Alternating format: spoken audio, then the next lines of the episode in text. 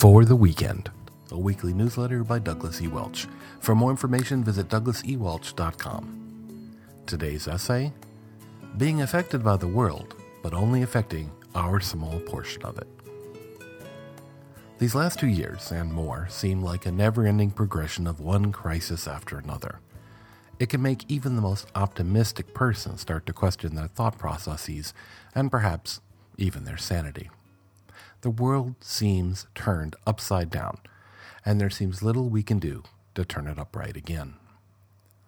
One major issue is that we are affected by the news from the entire world, but can only affect our small portion of it. This mismatch between cause and effect can leave us all feeling a bit weary and lost. We read news stories and watch videos of horrible occurrences, but sit helpless and hopeless as we watch. While having access to the news of the world at a moment's notice is an amazing thing, it also exposes us to news that we have no control over and no effect on. A murder across the country emotionally affects us, but leaves us without any action we can take to solve it or prevent it in the future. We're forced to act as simple bystanders. I know for me, this leads to great frustration, depression, and hopelessness about the future. I think it's a basic human condition to be empathetic, but news at a distance leaves us without a direction for this empathy. The link between cause and effect is broken, and that leaves us adrift. In some cases, the only self-preservative action you can take is to turn it off. For me, it feels equally bad to simply ignore problems in the world, but I only have so much energy to give, so much empathy to feel, so much despair to experience before I become non-functional. I have to manage my news intake very carefully, or I quickly become overwhelmed with it all. I stopped watching and listening to news many years ago.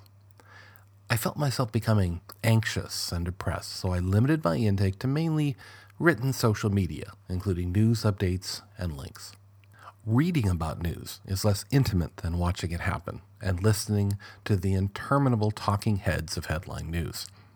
It allowed me to put some distance between the news and my feelings. In this way, I was able to control the amount and the type of news I allowed into my life.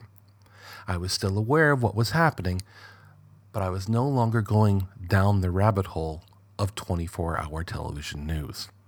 I could dip in and out, or even turn the spigot off of the daily news cycle. This one change has helped me dramatically stave off a lot of life anxiety. That said, even if we can't affect the world as a whole, we can affect our tiny portion of it. We can't stop crime in other states, but we can work to prevent it locally. We can't solve the world's problems, but we can work to ensure those problems don't reappear in our backyard. One way in which I try to affect this is what I called the good example method. While I can't control what others are doing, I can control what I do and attempt to be a good example to others. Sometimes this is the only action we can take. It's my hope by being a good example, I can help others near me follow the same example. Sometimes all that people need to know is they're not alone in their thinking and their actions. When they see a good example, their own better nature is supported and enhanced. This is a major reason why I post and share online via my blog, newsletter, and social media. It isn't due to any sort of moral superiority, but rather to support a commonality of thought amongst large groups of people above and beyond the noisy, smaller groups that seek to promote their own agendas. If I can convince even one person to share their thoughts, their dreams, their desires with the world, then I've had an impact on my own small part of it. On those days that you find yourself bemoaning your lack of impact upon global events, look to your own local area and see what you might affect there.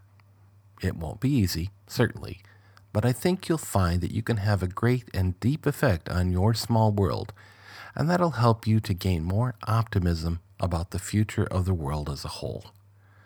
I know that for me, this has certainly helped. Seeing small changes gives you hope that larger changes are possible, even if they take much longer to accomplish. So go out there today and be the best example that you can be, and know that that's enough. The world will continue spinning regardless of what we do, but we can help to make it spin a little more calmly for the benefit of all. This has been Douglas E. Welch for the Weekend newsletter. You can subscribe to the newsletter, check out my blogs, and find more information about me at douglasewelch.com.